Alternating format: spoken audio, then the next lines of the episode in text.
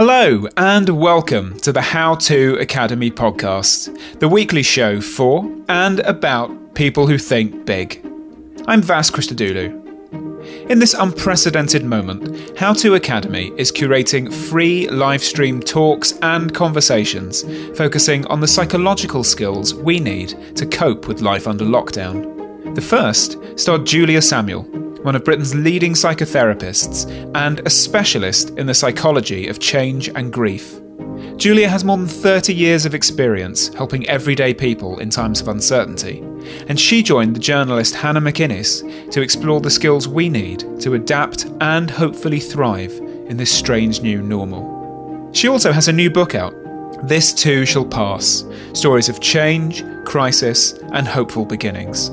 If you order a copy from our partner, Primrose Hill Books, you'll be both enriching your own life and supporting a brilliant independent bookshop in this tumultuous time. Without further ado, here are Hannah and Julia. Julia, thank you. Um, it's the most uncannily timely of, of titles, but actually, you wrote the book before Corona, before this situation. Well, what motivated you to write it, and, and what did you want people to take away from it? I mean, the main reason I wrote it was that the sort of unifying factor of all the clients from whatever background, whatever their presenting issue was, was that they had a problematic relationship with change. And then they felt that somehow they were doing it wrong, rather than recognizing that even change we want, and certainly change that we don't choose, we find it difficult. And we kind of think if we will ourselves to do it uh, or resist it or tidy our feelings in a sort of Marie Kondo type box, then we'll do it perfectly.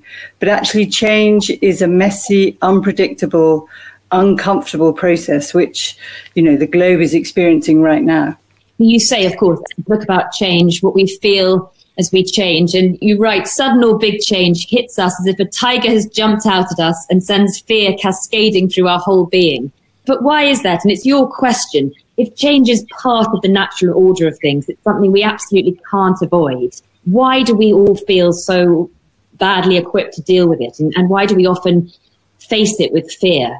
I mean, there are two sides to that. So the reason we respond as if there's a tiger jumping out at us is from our evolutionary beginnings, we have a negative bias to look for danger. So when we feel safe and everything's familiar and we know what's going on, we feel very calm. But if there's something that's new and changing and unknown to us, our body goes on alert. And the bigger the change, the bigger the alert.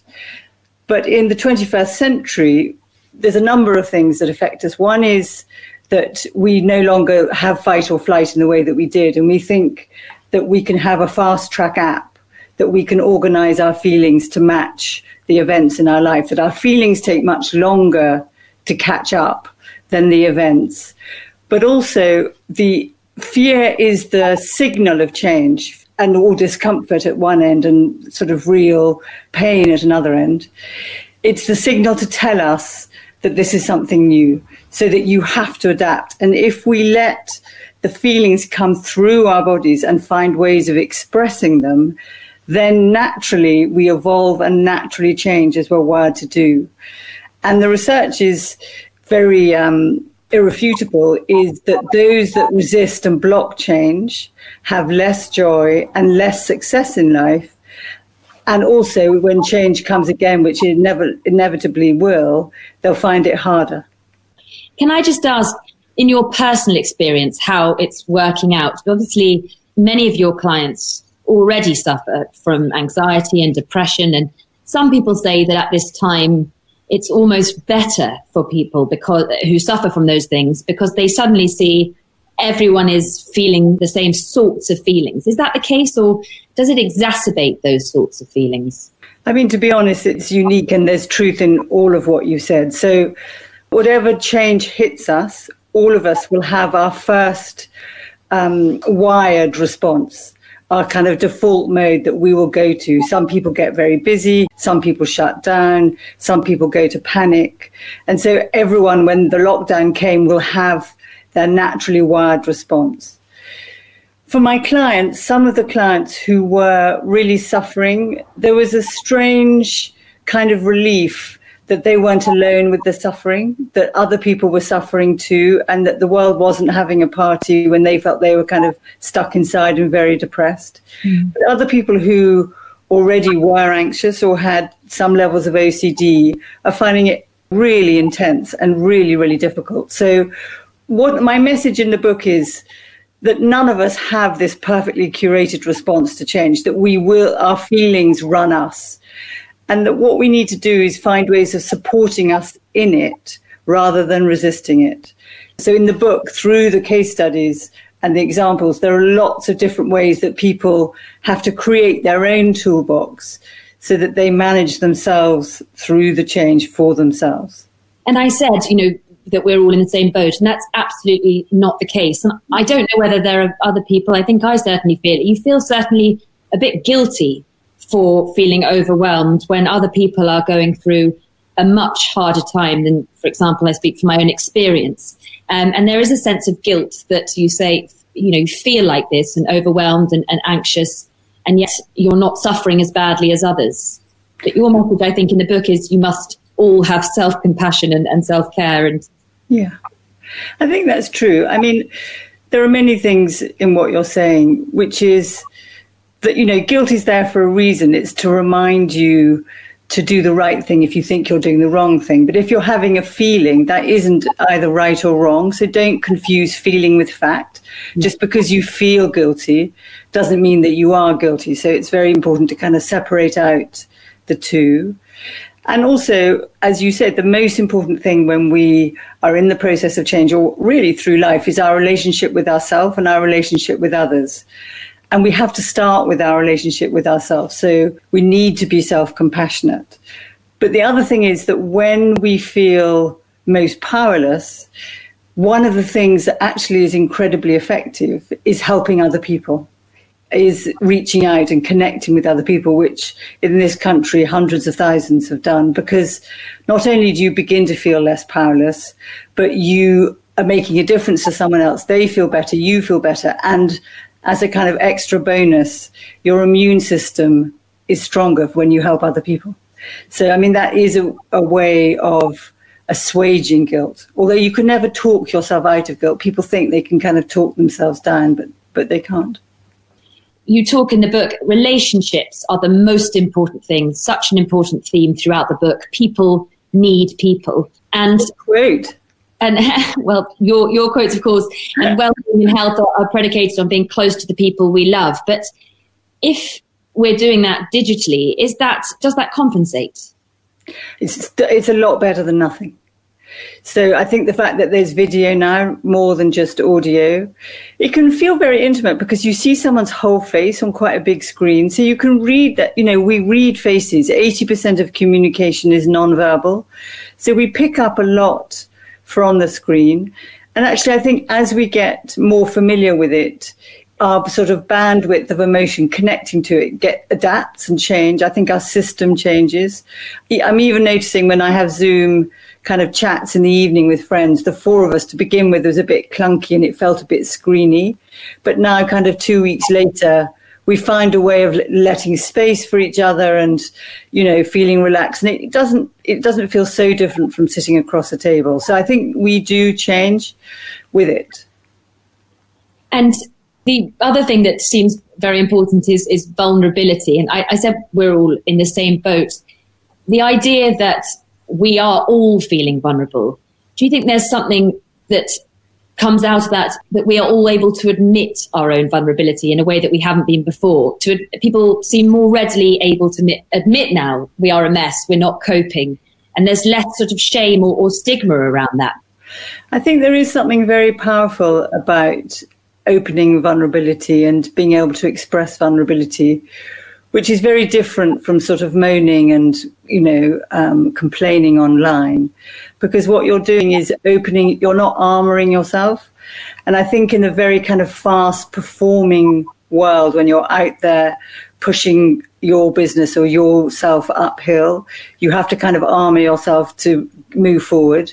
But of course, if you're going to connect with people, you need to be more open hearted. You need to be able to feel more, to have greater connection with yourself, and then you transmit more, and then you get greater connection back. So I think some people, in, in some ways, are having more in depth conversations and closer intimacy than they did in their very fast paced mm. lives. And also, but and one thing never knocks out the other. So I think people are having multiple experiences that you can have deep connected conversations. You can be highly anxious. You can be fearful about the future. You know, we're a complex um, system as human beings. And I think often, particularly in books, there's this like 12 rules of life. You know, if you do this, then you'll get everything like right. And I, re- I think really what I'm saying more is the more aware of all the complexity that's going on inside you, and the more you're kind of self compassionate with it, the more resilient you'll be in your openness and vulnerability. And that's what you want is resilience.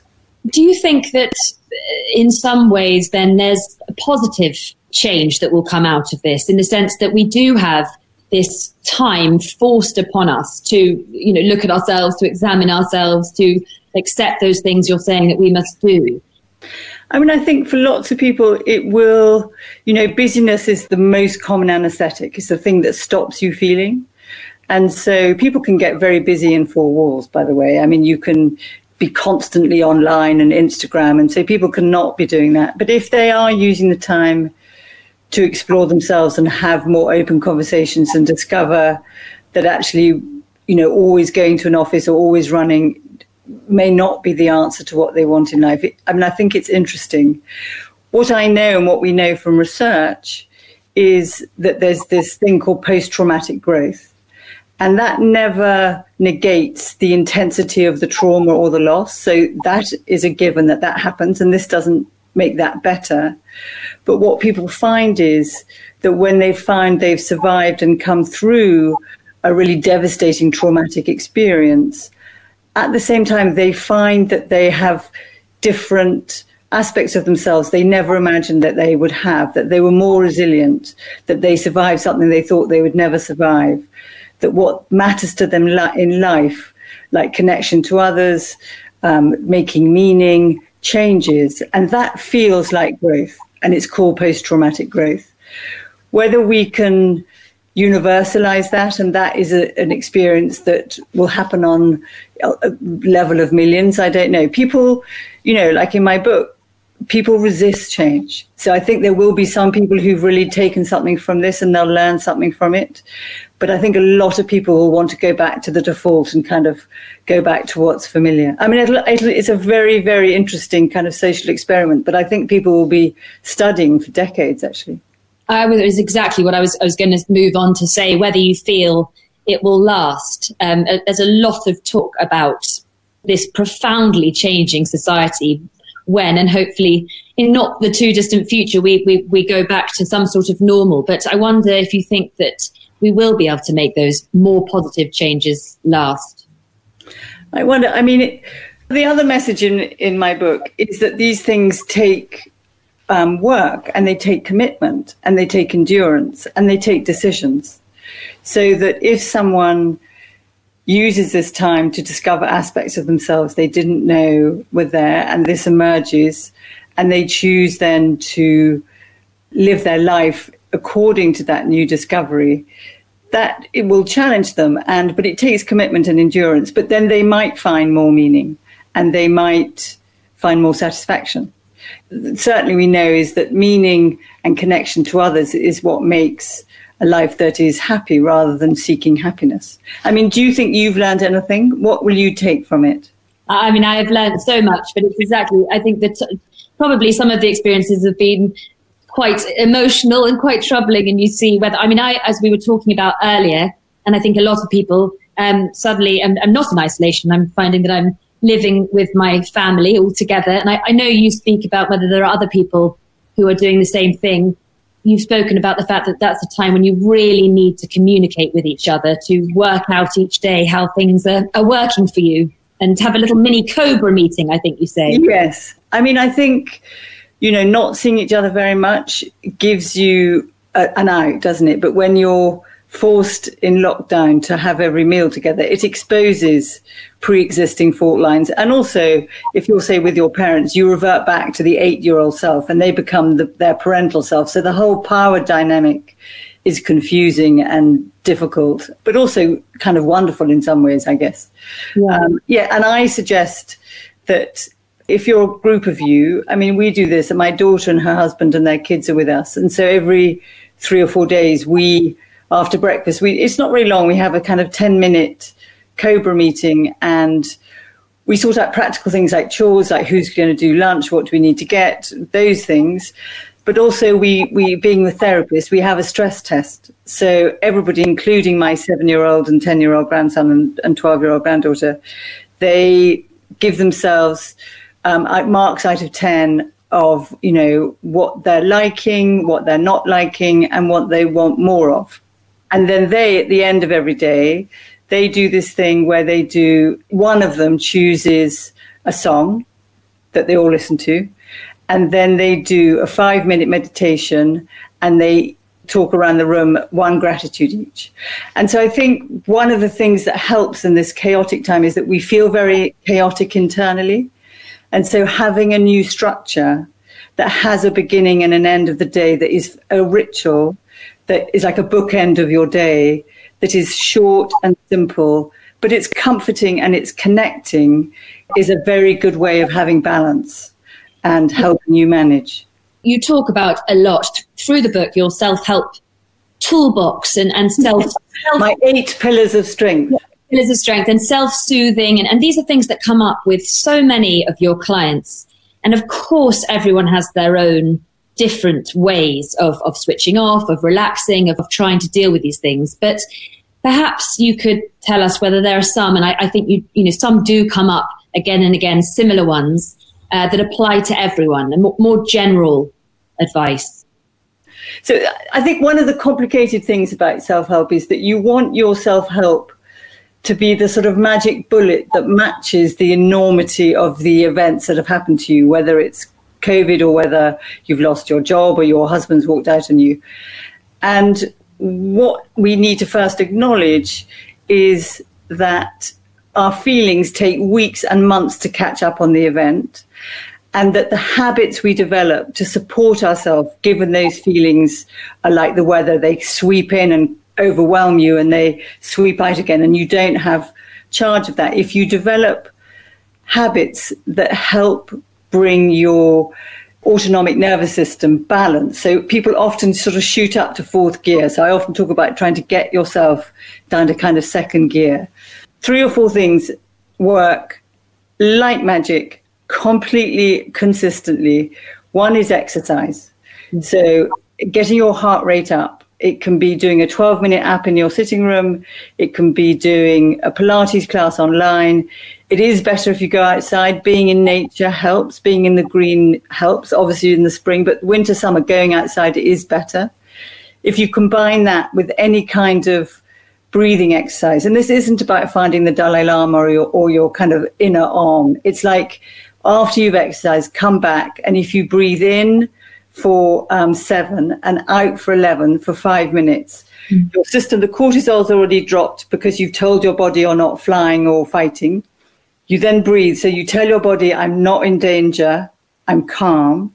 And then you give yourself a treat. So it could be a delicious cup of coffee if you're me, or it could be a delicious smoothie, or you play a nice piece of music, but you intentionally give yourself a treat. That's a cycle that calms your whole body, which means then you have more resilience when the wave of anxiety or fury or distress comes through your system. So, so exercise, meditation, finding some way of expressing how you feel. With some people, it might be journaling, and this isn't writing a George Eliot book. It's like getting down what you feel, getting so people's feelings, like like people who are listening now, they'll be inchoate, there'll be messy feelings in their body. It's sort of putting your attention inside, focusing on what the feelings are, finding words to describe them and expressing them. And you can do that on paper, you can do it with a friend, you can do it with a therapist, you can do it with your sibling, your partner. So it's releasing it because when we do that, we incrementally adjust to this new reality that we don't want. When we resist and hold it down, it stays tight inside us. All of us know that. You know, if you're really worried about stuff, if you don't tell anyone, it just stays there like a kind of tin of rubbish in your system. But when you mm. actually let it out, you do feel better. Then intentionally doing things that comfort and soothe you. So for me, it would be watching funny films or, you know, Modern Family. If I've had a stressful, difficult day, I'll watch 20 minutes of Modern Family. So if you think whatever you put into your system, what you listen to, what you watch, what you eat, who you see, all of that affects your mood. So if you're wanting to do something that's going to bring your mood to a kind of stable, feeling happy, content position, don't watch a horror film if you see what I mean. But do th- or it might be having flowers on your kitchen table, anything that kind of was a hot bath. Those things really help. And then the big one is connection to yourself and connection to other people. So kind of knowing what's inside you and finding ways to connect other people. So if you're living alone right now, connecting through tablets and phones is really important, really, really important. Because as I said, that is what matters to us most in the end. When we look back on our lives, the thing that matters to us most is the love and connection to other people. One of the things I know that people find very hard to deal with at the moment is the complete lack of control. You know, we've come, we're in a place in life, in modern day life, where we're used to things largely being fixable. And, you know, I, I, know that you bring up a lot the serenity prayer and it is incredibly helpful. So for those people who don't know that, uh, perhaps you could explain that and your thinking behind it. So it's from AA, the serenity prayer, but actually I think it's the perfect prayer for nowadays, which is to accept the things you cannot change, to change the things you can, and have the wisdom to know the difference. And so part of that, you know, I think particularly people who are very driven and ambitious. They uh, and some of my clients are like this. They're fantastic, but they're used to willing and fighting their way through a difficulty. You know, everything they've faced in their life, they've got someone in to help them. They've chucked money at it. They've they're kind of thinking their way through this. Something like this, there's no thinking to be done. So the best thing you can do is keep it in the day. So have your mini structure, not like a police state structure, but your relaxed structure where you maybe do tasks in the morning, nice things in the afternoon, whatever it is for you. And don't project into the future because the one thing is certain right now that we don't know our future. And that can, our imagination, what we don't know is much more frightening than the truth. And we can really send ourselves down a sort of technicolor nightmare of, of worrying about what our future can look like Whereas when you know that you can deal with today, you know you can deal with making this next meal or talking to this friend, and that makes it much more manageable. I think absolutely. I think obviously the greatest fear is the fear of not knowing, and no one knows what or if, when, and how it will end. But you say obviously the most important thing is to try and live in the day uh, intentionally for each moment. But also, I mean, who are we kidding? We have never had control over the things that matter to us most. I mean, I've spent 30 years working with people who are living with death and losses that they didn't expect.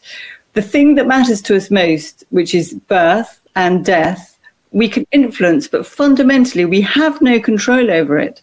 And the same thing about what people think of us. Again, we can influence. If we're not a total bitch and we're perfectly nice, people will more likely warm to us. But mm. they may not like us for reasons that are nothing to do with us. They may look like their teacher who they hated.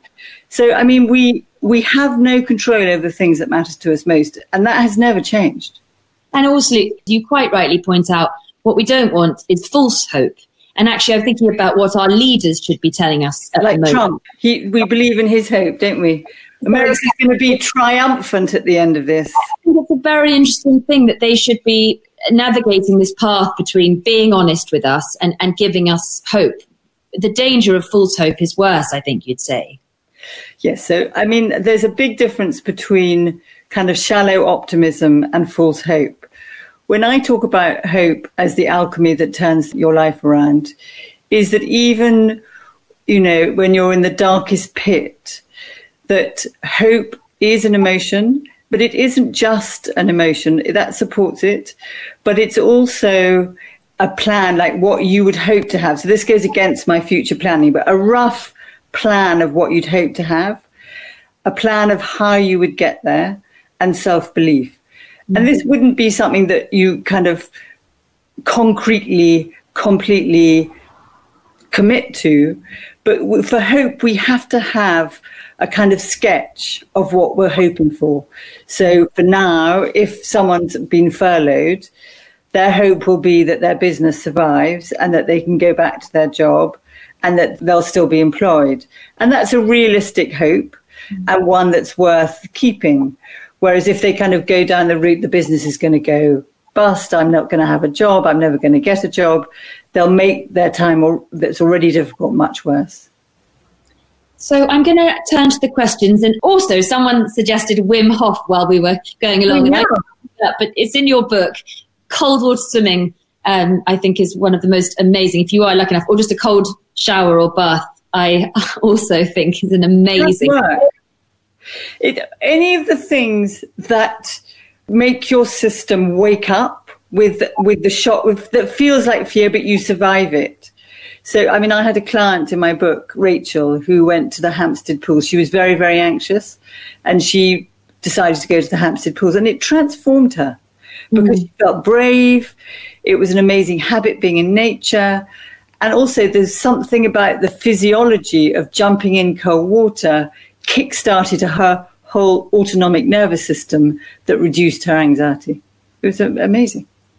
So um, I'm just going to now open it up uh, for questions. So if you type them where um, you've been typing them in the chat box, um, I, I, I, would be very interested. I'll just go with the, the first one I can see. Um, in hearing Julia's views on some of the most challenging discussions we need to be having with relatives, such as understanding their wishes if they become sick, um, and whether or not they want to stay at home. This is a huge concern and source of stress for this person who's asking with an elderly and frail relative who's currently self isolating. I think that's such an important question, and I'm so glad that you asked it. I mean, I really believe we need to be having these conversations, and ideally before there's a crisis.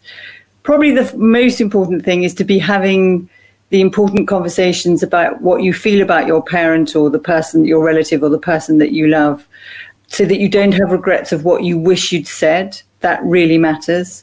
Mm-hmm. Um, and asking them, so asking them about their end of life wishes.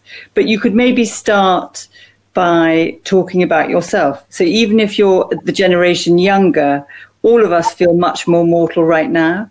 And if your parent is someone who finds talking about death and dying very difficult, that you could start exploring by saying, I've been thinking about what would happen to me and what I would want if I became very ill. Would I want to stay at home? Would I want to go into an intensive care unit and be on a ventilator? And my feeling is for me, I'd rather stay at home. And so that you can have that kind of discussion um, with your parents so that you do know. And actually having a, an advance directive that's signed will make what's already incredibly difficult much better. And I think one of the reasons people don't have those conversations is they have a kind of magical thinking that they think if I talk or even think about death or think about the person that I love is going to die, somehow it will hasten their death. But actually, I think the person who your your parent um, who you're worrying about, they may well be worrying about them too, but don't want to upset you. And so there's a co-protection that can happen that both of you are very aware and very worried about these things that, are, you know, right in our faces right now. So it's much much better to be having those conversations. And I, you know, my message is that we should examine death and dying as much as we examine life and living, and that the sooner we do it the more confident we are when we come to face it, as all of us will. A lot of people um, reacting to the conversation we were having about uh, going back to a new normal and, and how we would go back to this. Well, yeah, what are they saying? And the positives. So a lot of people are saying advice for people who are enjoying lockdown and also people who are genuinely worried about readjusting, going back to reality. I think a, lot of people were commenting and, and are commenting now in the questions about things like going back to a busy commute um, and, the, and they're genuinely that is a worry, which is interesting. Well, I, I mean, if you have so there's always re-entry problems. I mean, all of us. I that thing of coming back from holiday, that thing when you land at the airport and you're going home and you've got to unpack your case, there is always a transition difficulty that we all face. And this is going to be intensified. It's going to be with the volume turned up. So, in some ways, all the coping mechanisms and self support that I talk about to use when you're in lockdown, use as much or not more when you transition, but also be mindful like really think do you know talk to I, I i don't believe that people's bosses aren't going to be thinking more about home working and that it, it'll be very useful to go into work and discuss and be honest at work about the transition. I think the more people get above the waterline that people say what's on their minds to the people they're working with that they're transparent then you build stronger relationships and you feel more robust in making the decisions that you're doing but also you feel more confident in the transition. And I think this one, I'm sure, applies to so many people. It's about advice for living in the moment. This this person says that they just have an unhealthy fixation on planning and living in the future. I'm I'm sure there are a lot of people who do, and therefore find it very hard when their future is unknown.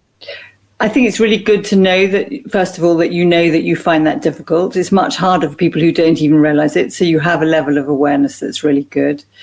One of the mechanisms I use a lot with people is if you imagine in your mind a television screen and you put the picture on it of your uncertain future, and then you take a breath. So you close your eyes, put the picture on it of your uncertain future, take a breath, switch the channel, and put it on to a safe place, a kind of happy place, maybe a beach, maybe the top of a mountain, maybe your favorite garden, and then take a breath and then move your attention to what you're doing in the day. That really works at lowering your anxiety and stops you projecting into the future. And the, we're habit making beings. We, we develop by making habits. The more you do it, the more powerful it is and the more effective it will be. This episode of the podcast is sponsored by Marquee TV. Marquee TV is an incredible streaming service that is a gateway to arts and culture. With my subscription, I've enjoyed watching some of the Royal Shakespeare Company's most acclaimed productions of recent years, including David Tennant in Richard II and Simon Russell Beale in The Tempest. I've seen multiple productions of The Ring Cycle and Thelonious Monk playing in Brussels in 1963. I've watched Alice in Wonderland at the Royal Opera House and Giselle at La Scala. Marquee TV really is the most accessible way into culture I've ever encountered, and a treasure trove for any arts lover. You can try it for three months for just 99p. Yep, three months for 99p with the code HOW2. Just visit marquee.tv and use the promo code HOW2 to dive into the world of the arts like never before. Um, I, am going to read, uh, very sad, I'm, I'm sorry to read it, but I'm sure there are other people out there with the same situations. But someone says that they lost their grandmother on Sunday and um, their other grandmother eight months ago. Firstly, I'm very sorry for you. And they say they're very grateful for your talk. I'm experiencing a lot of anxiety. Do you have any advice for navigating my feelings of grief during this time of uncertainty? Well, first, like Hannah, to say I'm so sorry. That's that's an awful lot of loss very close to each other, and I think the um, experiencing a bereavement in the time of Corona it will be intensified your feeling of loss. And I think grief does feel like fear anyway. So that what you're feeling is difficult as it is, let yourself know that it's normal. I hope you have people that are close to that you can talk to. I hope you have ways that you can find of expressing how you feel. That may be tears, it may be anger, but ways to support yourself.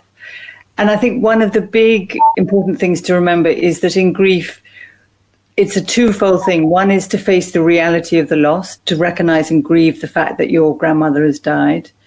But the other is that the love you feel for her never dies. And so that lives on. And ha- having touchstones to her memory, whether it's looking at photographs of her, where, whether it's wearing a scarf of hers, whether it's making her favorite cottage pie or walking where she walked, that you connect with her, that she will always stay with you. And actually, if you asked her a question in your mind, you would probably know the answer so that people keep that dialogue going. What, it's called in the trade is continuing bonds, that the relationship doesn't die although the person has died. I hope that's a helpful thought. Um, someone who says they work with key workers and wondered if you had tips to keep my team motivated during these times of crisis when people are anxious about themselves but also trying to support their clients through the crisis. That's a, yeah, that's another very good question. I think dark humor really helps. You know, I think most of people who work in the NHS and because I worked in the NHS for 25 years, they, they do they do both. They they're used to kind of being operative and being on and being very goal directed, and when they feel themselves feeling very nervous, they get super busy. And I think one of the things that really helps calm them is is black humor, is sort of telling jokes or sending, you know, there are masses of things online now of sort of funny stories. Mm. What I what I've done with the team I'm working with is that I've given them a, a three minute relaxation um, that they've each got that they've got in their phone, and it's a it's a very simple one where they scrunch up really really tight and squeeze everything, close their eyes, and then they breathe in for seven and out for 11 for three minutes. And that winds their whole system down and, and it expands their emotional availability. I've used it for years with doctors and nurses and midwives, and it's incredibly effective. If you email acad- to, How to Academy, I can send it to you. Um, if I know that, as I mentioned, your book is hugely based, and you've said it on the importance of relationships. So I thought this this person says that for those, and I'm sure there are many in long distance, and I'm sure sure suffering the same, feeling the same things, not even in long distance, but those in long distance relationships, isolating in different places. One of them is an NHS worker. How can we keep everything hopeful? I think it's tough. I mean, I think you you must also be on different shifts, so it's hard to see each other. Um, I think keep it in the day that you look forward to the times that you do speak. I think you can do sweet things for each other, like send each other little playlists or even send each other postcards so that you can surprise each other. I think you can make sure that you kind of go back and remember the times that you're together, and that will ignite the hope that what it's going to be like when you're together next time. Those are the things I can think of now. Also, I think doing stuff together, like watching a film at the same time, even if you're in different places or listening to music at the same time. Um, and you can accompany each other, can't you, through supper, doing all sorts of things, so that you kind of feel connected. And I think that gives you hope too.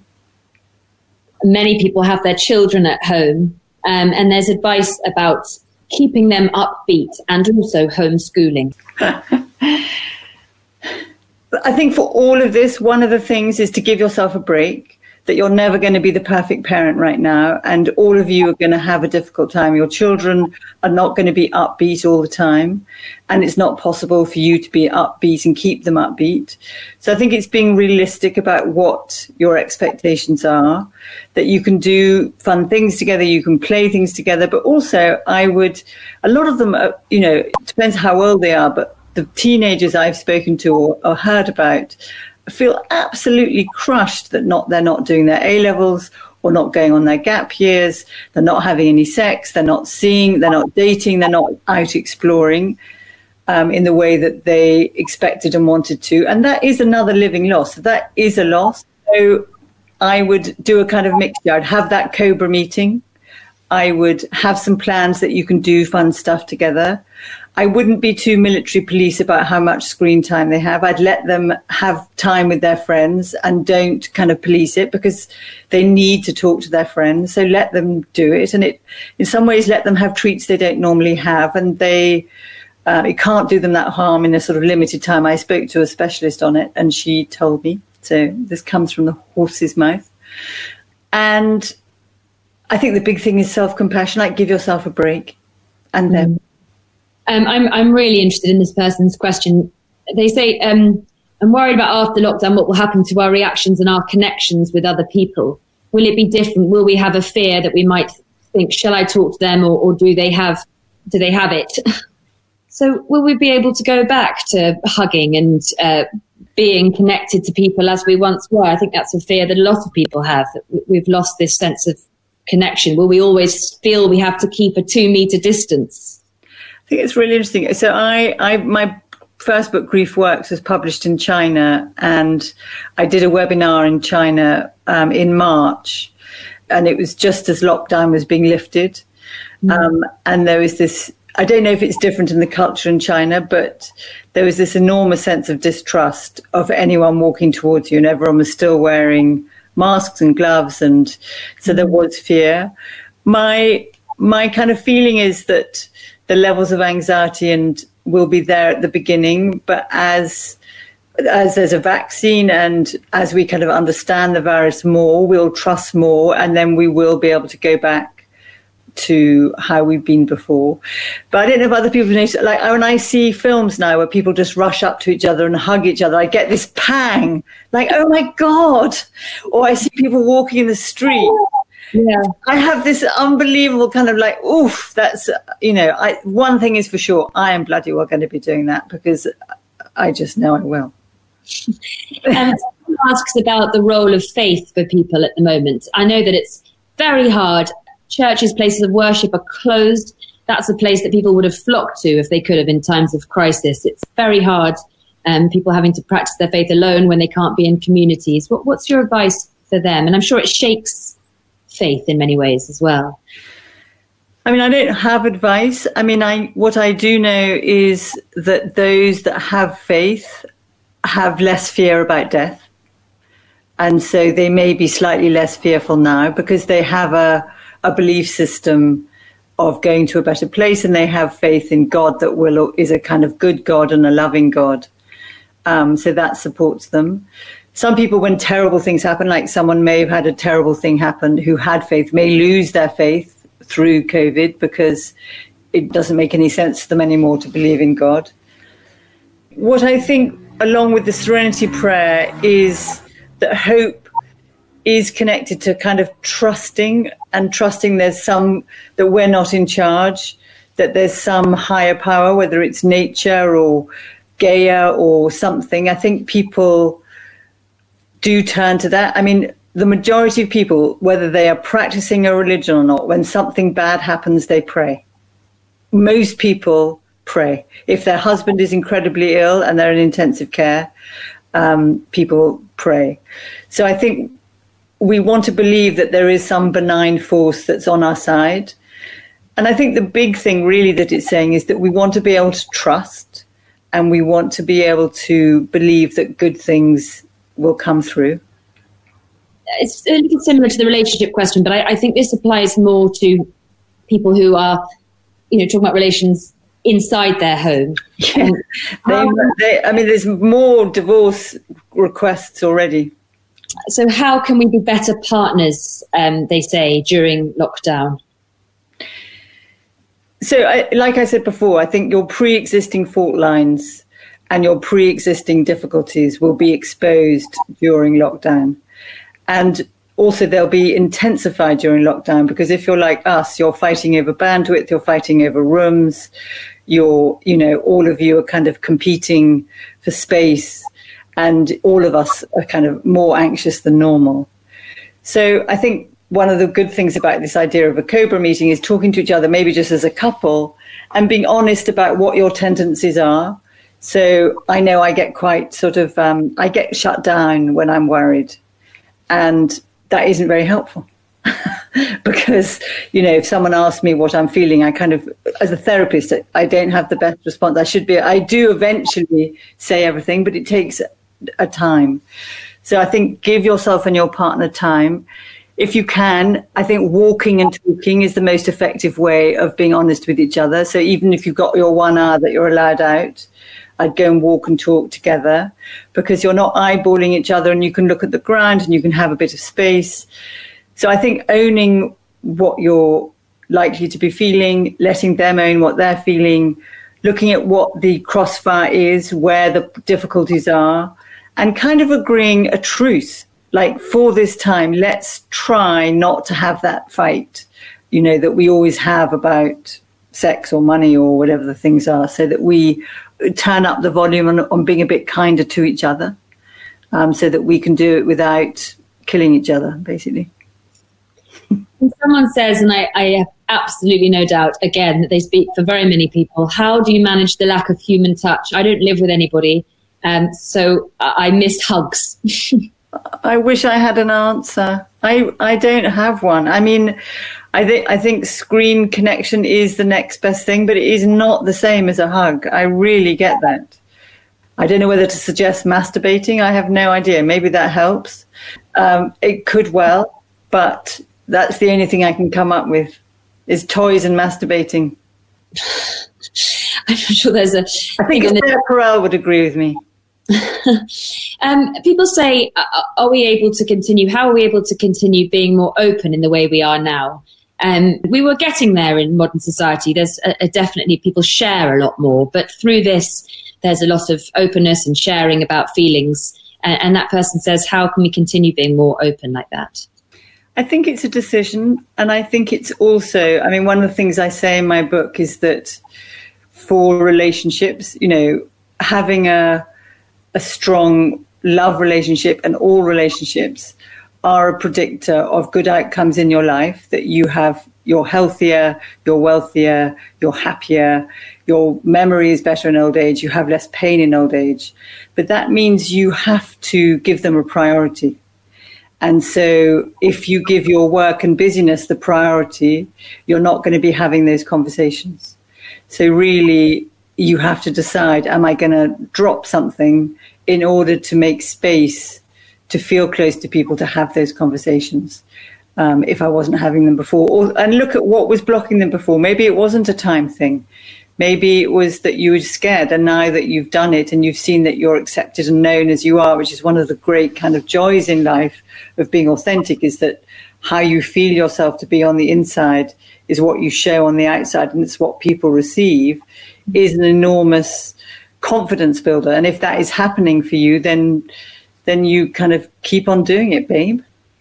Someone responded to the question of, of needing a hug, hug a tree. Um, okay. I, I, think nature and, and going outdoors can, can perhaps be one of they perhaps hugging a tree. A lot of people are saying they like they like that uh, response.